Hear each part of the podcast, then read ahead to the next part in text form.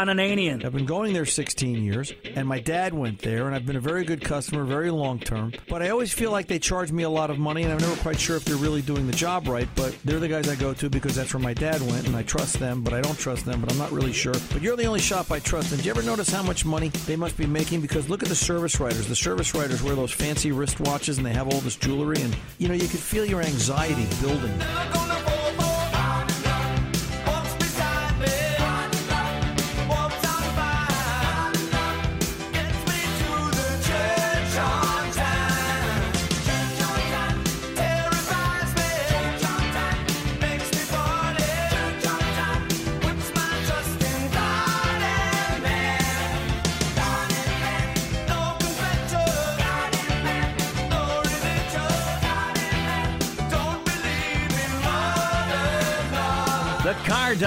I could see Danny's jaw just drop open more and more and more to the point that I, I thought he was going to need oxygen or mouth to mouth. And since I wasn't interested in giving him the second and I wasn't able to provide the first, I thought I better get him to sit down. I sent Danny back out into the shop to sit down with his head between his knees so he wouldn't faint. Welcome to the radio home of Ron Ananian, the Car Doctor. Since 1991, this is where car owners the world over turn to for their definitive opinion on automotive repair. If your mechanic's giving you a busy signal, pick up the phone and call in. The garage doors are open. But I am here to take your calls at 855 560 9900. And now, here's Ronnie. Hey, come on in, sit down. Ron and the Car Doctor here at your service at 855 560 9900. That's the Car Doctor phone number. That number is 24 7, I should point out, 855 560 9900. And there's a messaging service attached to that. You can call that phone number, 855 560 9900, 24 7. If this radio show is not on the air, we're live. Uh, we originate Saturday afternoons, 2 to 4 p.m. Eastern Time here in the United States. And um, I have to say United States now because we have overseas listeners that we're learning more and more about each and every day, um, from Australia to Spain and Saudi Arabia and Ireland and all kinds of places in between. Um, but uh, 855-560-9900 has a messaging service attached to it. You can call, leave a message if we're not on the air, and Fast Harry, our executive producer, will call you back and get you in the lineup for the next week's show and uh, we can talk to you about your car problem here on radio, which we would rather do because it educates everybody, and that's what this radio show is all about. Um, a couple of things going on. If you get out to the Facebook page, Ron Ananian and the Car Doctor, if you can, uh, a couple of interesting videos. There's one there that talks about the difference between the carbon footprint of the electric vehicles versus gas engines. You might want to take a look at that. It's kind of a shocking uh, bit of information. There's also some commentary uh, we just had in the previous hour, and you can pick it up on podcast as soon as engineering gets it up a little later tonight or tomorrow. Um, we just had Peter MacGillivray from SEMA uh, on air. We did an interview with him regarding the recent EPA bill legislation they want to turn into law, where they're going to ban turning a streetcar into a race car and uh, all the problems that that's going to present. So you, you can get more information there. You can get out to SEMA.org, also S E M A, SEMA.org, and uh, read about there and add your voice to it and uh, be concerned. And you know, even if you don't have an interest in it uh, per se, as a you know, you're never going to make a streetcar into a race car, or you think race cars are noisy and you don't like race cars. Great, you know what? But it's it's it's it's another erosion of civil liberties and freedoms in this country, and you've got to stop to look at that and say, where's it going? Because it's clearly an overreach of the government.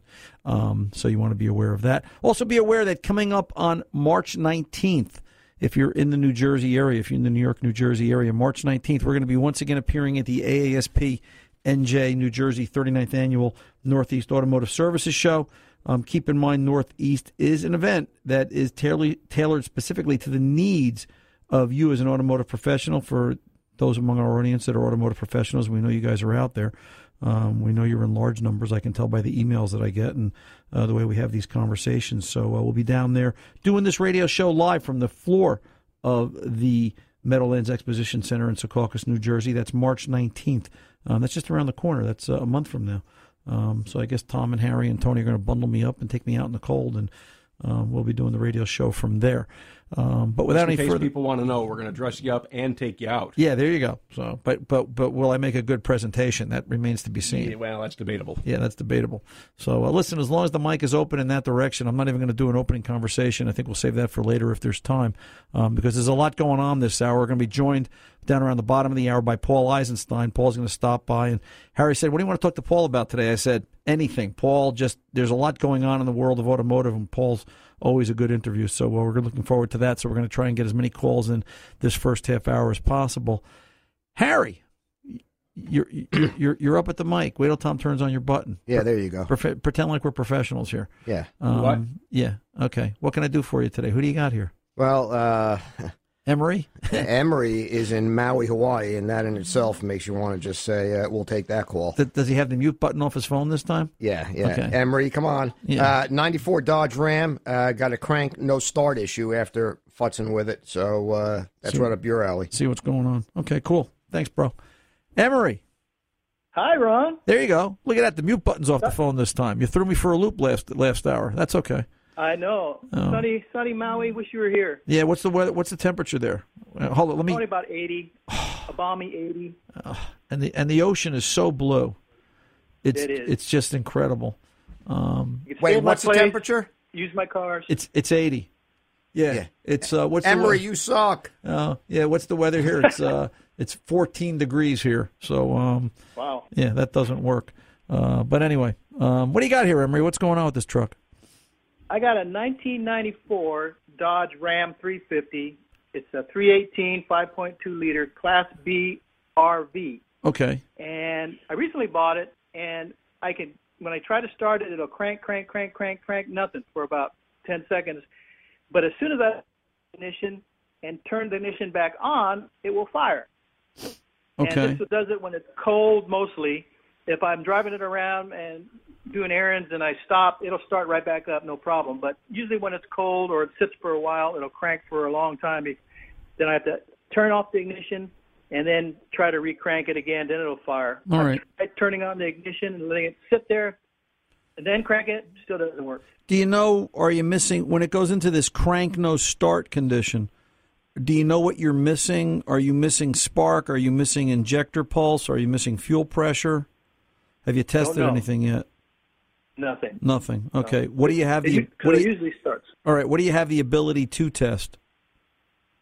Uh, nothing really. I have to take it to a mechanic probably. Okay. Um, where I would start, you know, it's it's let's let's let's think of a lawnmower. A lawnmower doesn't start; it's spark, fuel, or mechanical. Single, a simple one-cylinder engine. Automobile or truck's no different. You know, spark, fuel, or mechanical. I don't think this is mechanical. I'd be I'd be hard pressed to think about how it could be mechanical. So I'm going to think in terms of spark or fuel. So where I would go, probably the easiest thing to do on this on this 94 Ram 350, you know, RV conversion where the engine is stuffed in there. Probably the easiest thing to do is to find the ignition coil itself and go to the go to the hot side of the coil. Do you have hot at the coil? If you have hot at the coil, do you have spark? Or you could do it the other way. You could check for spark first, and then do you have hot at the coil? But you know, verify do we have spark? If you don't have spark while you're cranking it, then the next thing I want to know is do you have injector pulse? Because this this should be a port fuel injected motor, or is this throttle body? Do you know? That I'm not sure. Okay. I don't know. Um, either way, there's going to be an injector involved here, and probably the easiest way on this vehicle would be to take a stethoscope, a mechanic stethoscope, and listen. Does it click, click, click, click, click while you're cranking it? And if it's port fuel injected, do they all click? If it's single or two th- injectors in a throttle body, does one or both of them click? All right, we're just hmm. trying to verify do we have the ability to drive the injector. If we have power at the coil, but no spark and no injector pulse, then I'm going to start to think about maybe I've got a bad crank position sensor and run some tests on that. That would not be uncommon. All right. Um, Okay. In the old days, and I'm going to mention this, I don't think this is the problem, Emery, but I don't want to miss something simple. And from my seat here, since you haven't flown me out to Hawaii yet, it's it's it's too hard for me to see. Um, hint, hint. Nice remote, 80 degrees.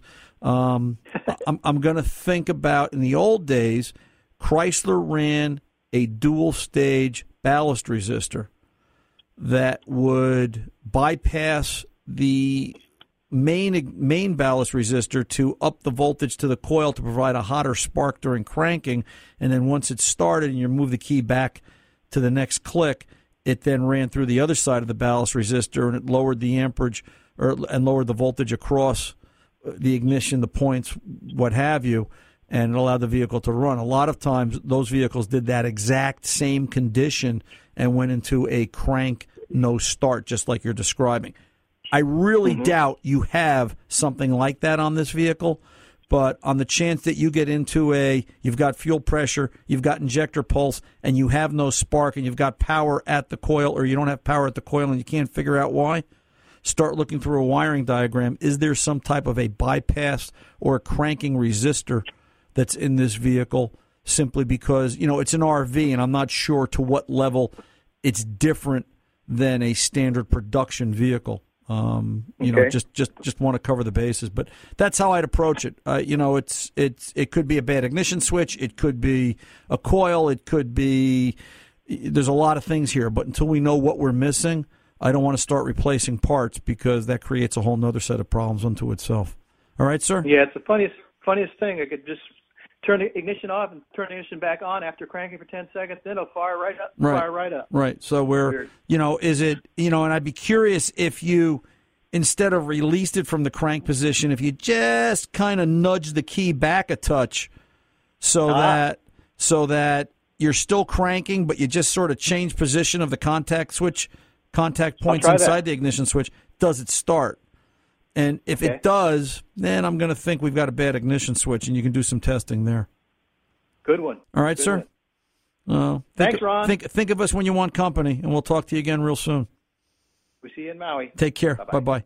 855 560 9900. Well, now that Harry's gotten svelte, you know, we can take him out in public and put him in a bathing suit. This is uh, true, and, this, and, the girls won't all leave the beach. Right, the girls won't leave the beach, and they won't go whale ho. 855-560-9900. The car doctor's coming back right after this.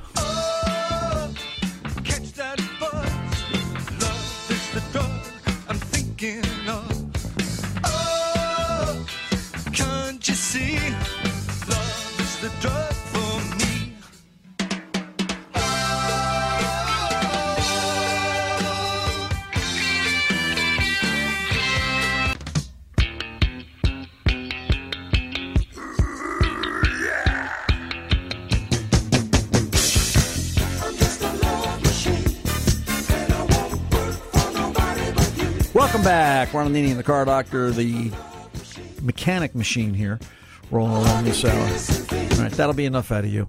Um, sit down and uh, let's get over and open the phone lines. Rob in uh, Northwood, Ohio, 2000 GMC pick 'em up truck. Yes, Rob, how can I help you? Ron Ananian and the car doctor at your service.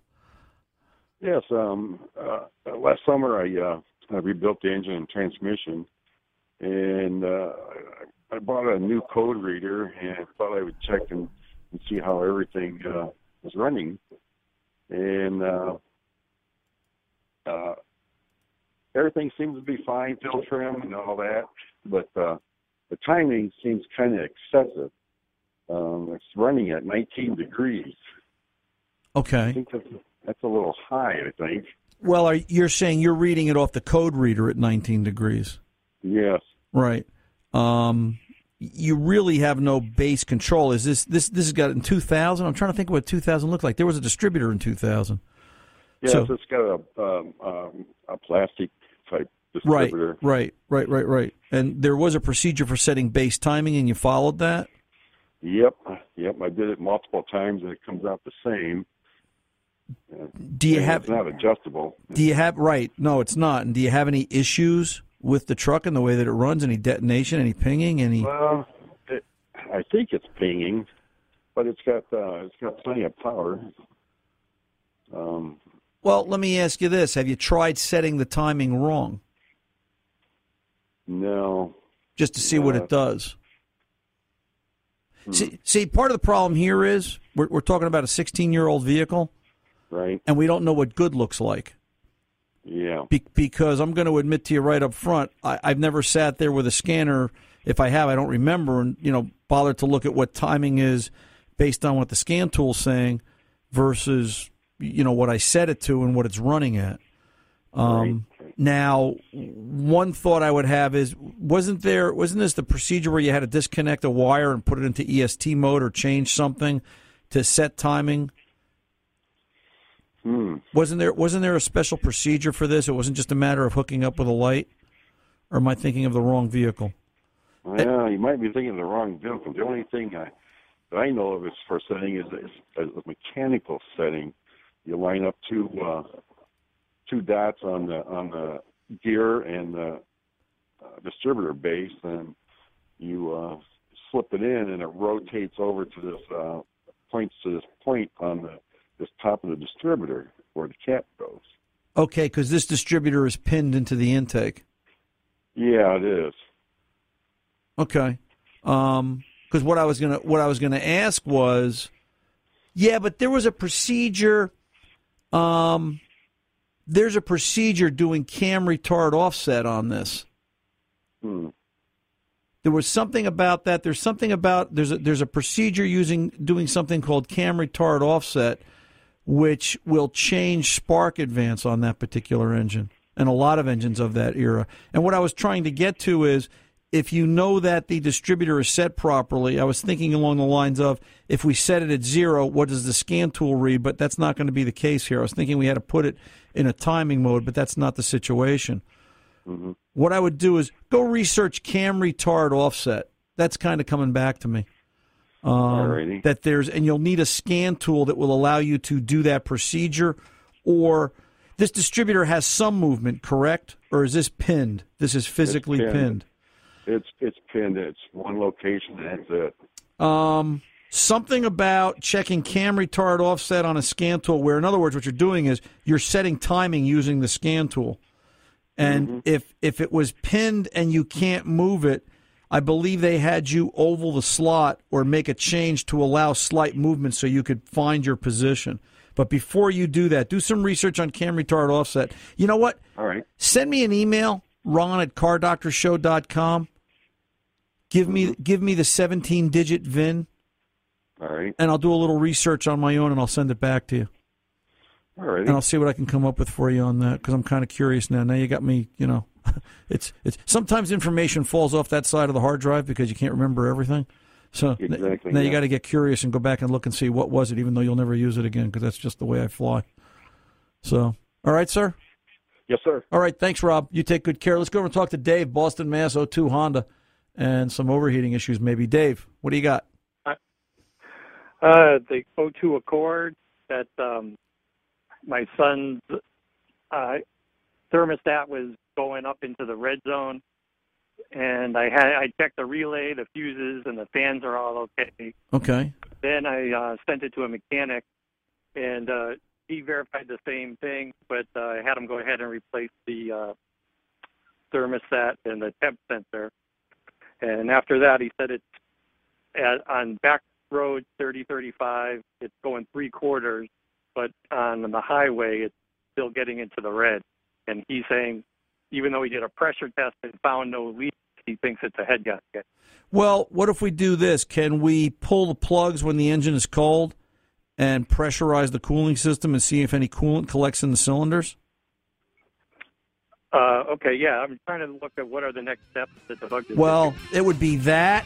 And then the next step would be I would take a compression adapter, hook up shop air to a cylinder, all right, and pressurize it and look at the coolant in the radiator. Do we any, see any signs of bubbles over the long haul? Do those two steps, Dave. Call me back and we'll go from there. And I'll try and guide you accordingly. I'm Ron Aney, the car doctor. Paul Eisenstein is next. Don't go away.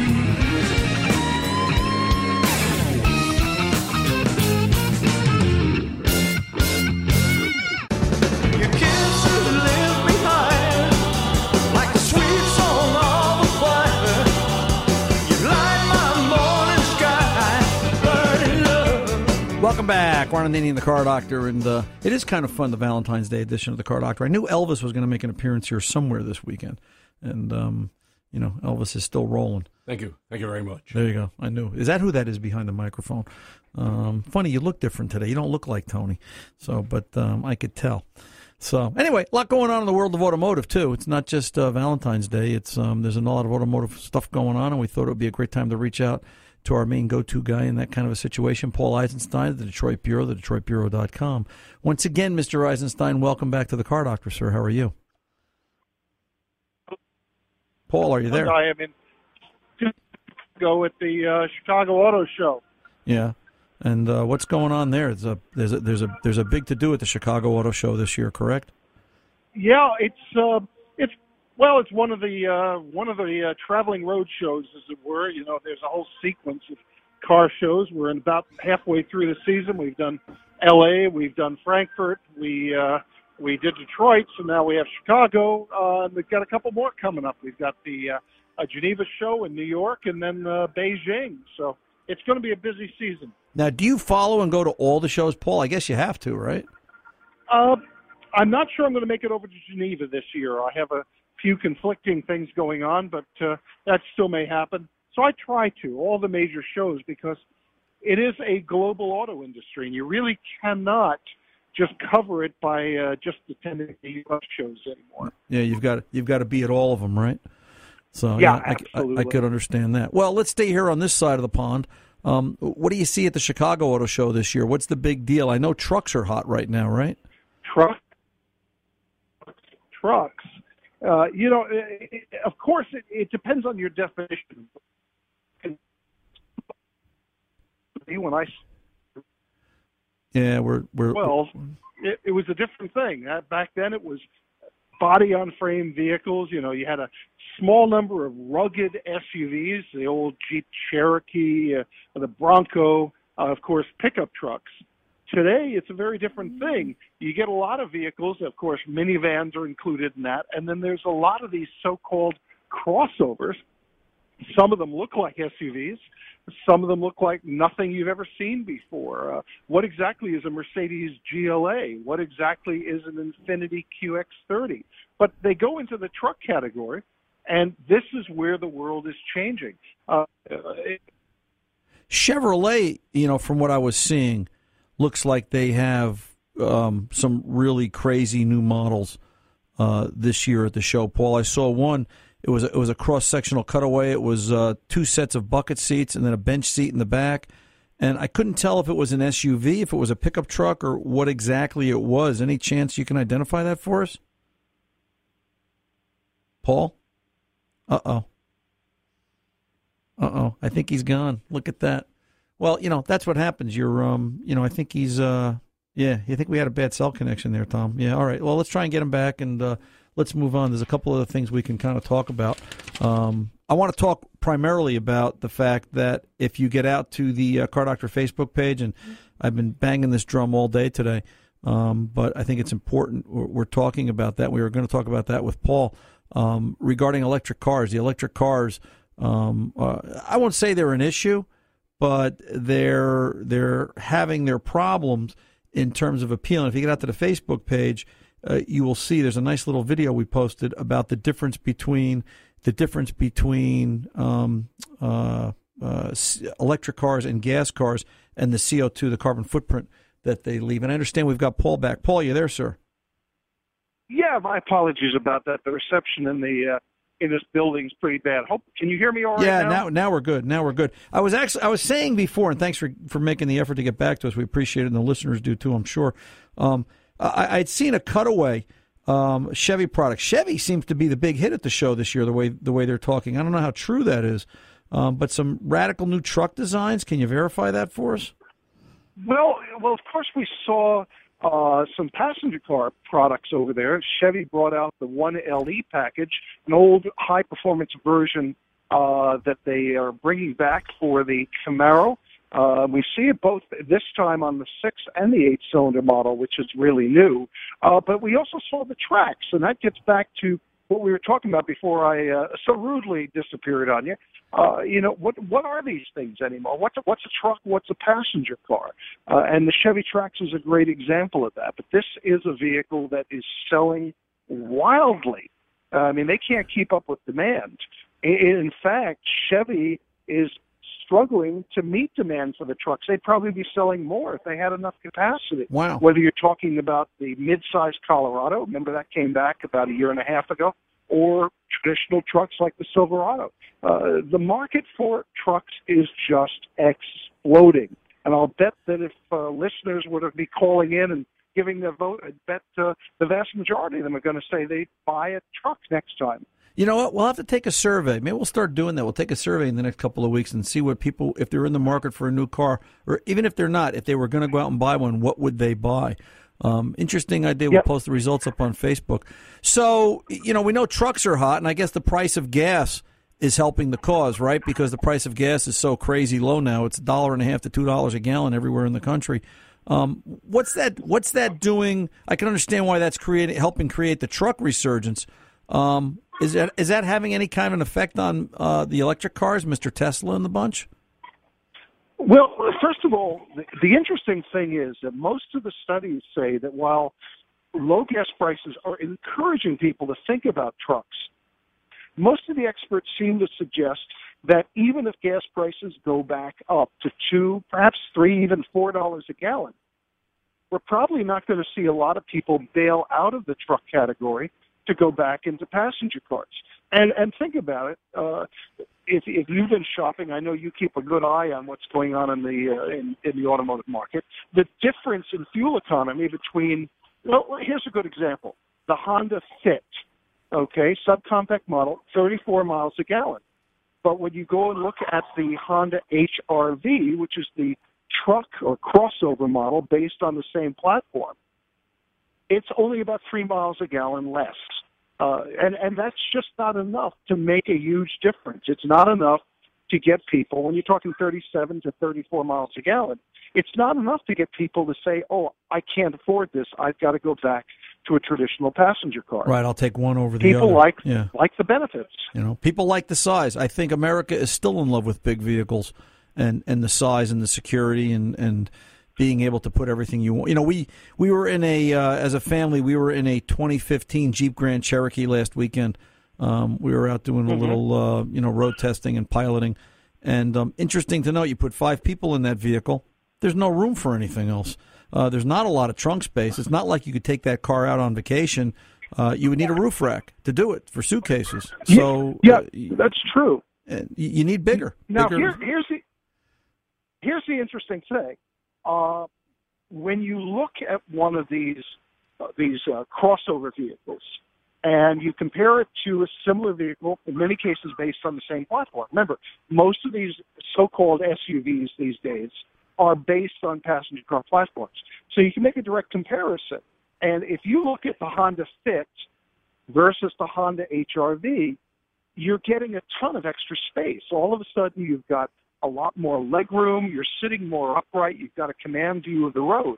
And this is the sort of thing that makes the big difference that matters to consumers. That's Right. why, in many cases, they're willing to go for the uh, slight reduction in fuel economy and the slightly higher uh, MSRP. Right, right. Hey, Paul, we're going to pull over and take a pause. When we come back, I want you to think about two things: electric cars. Yeah. What's going on with Mr. Tesla? Um, and this may be off the wall, but I'm just curious. Any mention of hydrogen fuel cell at the Chicago Auto Show? Any talk about what the future um, might bring? I'm just curious to see if that ever gets mentioned. And uh, we'll talk about that when the car doctor returns. Paul Eisenstein of the Detroit Bureau. We'll be back right after this.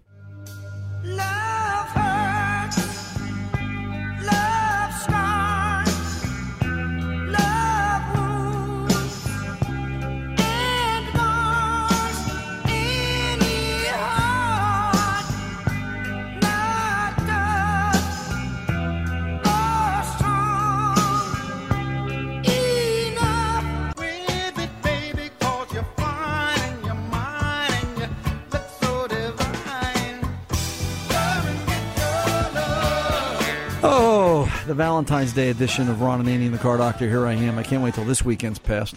Um, by the way, just real quick, tonight is um, big kickoff. Does anybody know what happens tonight before we go back to Paul Eisenstein?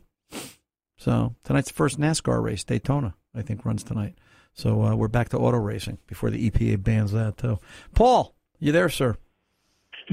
Yes, I am. Um, Mr. Tesla. Before we're gonna we're gonna go quick before the clock takes us in four minutes.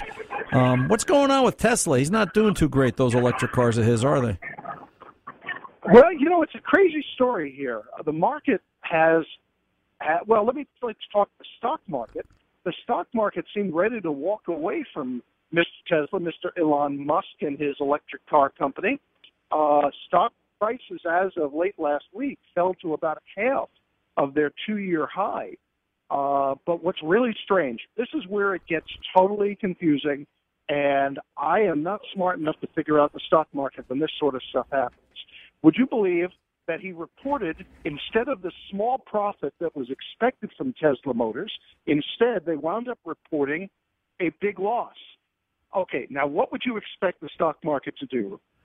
Um, if he's reporting a loss, I'd expect him to back away. Yeah, well, instead of backing away, after backing away for months, stock, the stock surged. They actually had a big buildup in the stock price uh, at the end of the week after reporting that big loss. Now, what's helping is that there's a lot of talk about what they're going to do next. So, for example, they're going to start taking orders in a matter of days or weeks for the new Model 3, their mainstream electric vehicle.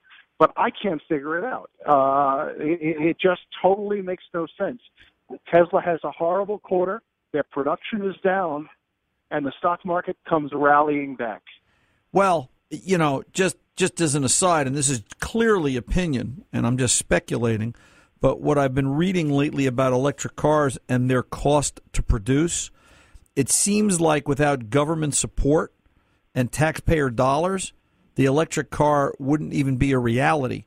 So, you know, is the stock market pumping up the electric car, Tesla included, in order to make it a viable alternative and somehow hold down the price of gasoline because it sends shivers to our friends over in the Middle East? And uh, that's clearly speculation on my part as an American citizen. So, um, but it just Yeah, it I- does make you I- I- wonder.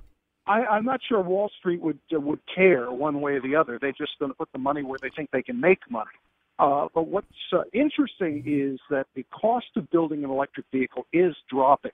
Uh, I don't know if you've happened to see the new issue of Wired magazine, which you know is the tech industry bible, so to speak. Yep, yeah, sure. And and the cover has Mary Barra, the CEO of General Motors, on Yep. it, with the new Chevy Bolt with a B. You may recall that that was introduced at the Consumer Electronics Show, and then they had a second introduction at the Detroit Auto Show a week later, about a month ago.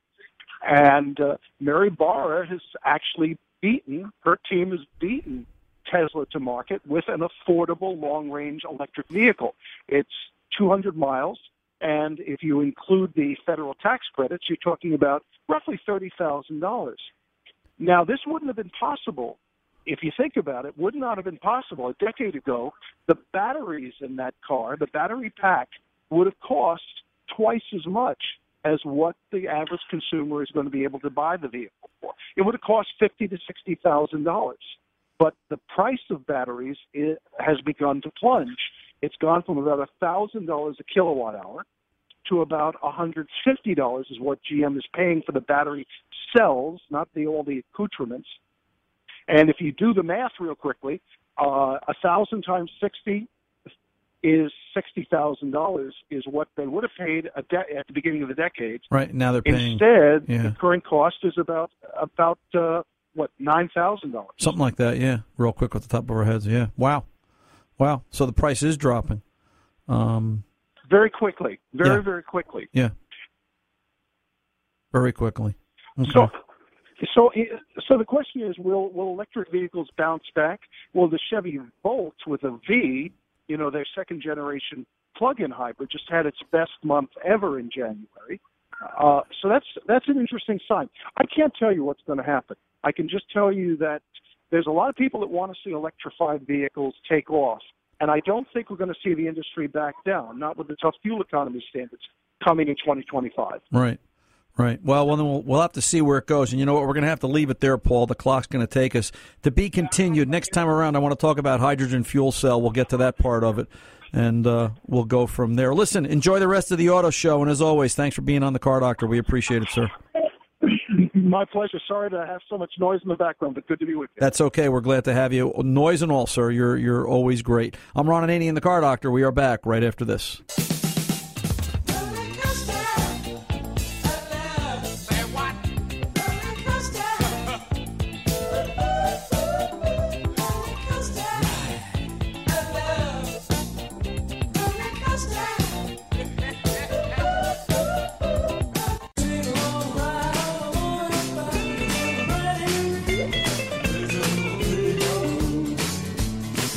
Welcome back, Ron and Ananian, the car doctor. The phone number here is 855-560-9900. There's no more time for calls today, but I want to point out, as always, 855-560-9900 is a 24-7 number.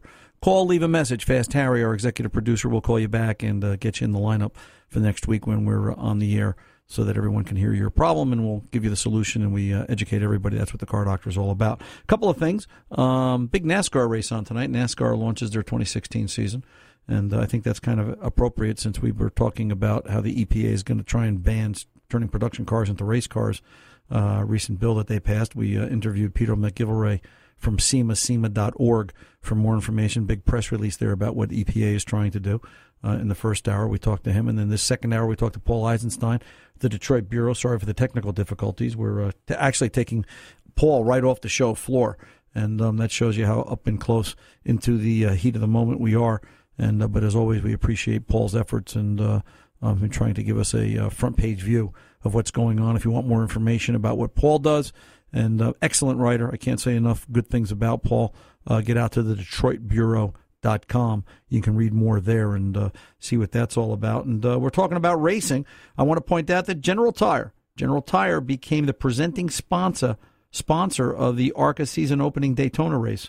Um, the Lucas Oil 200 driven by General Tire is set for February 13th. That's today. That's tonight.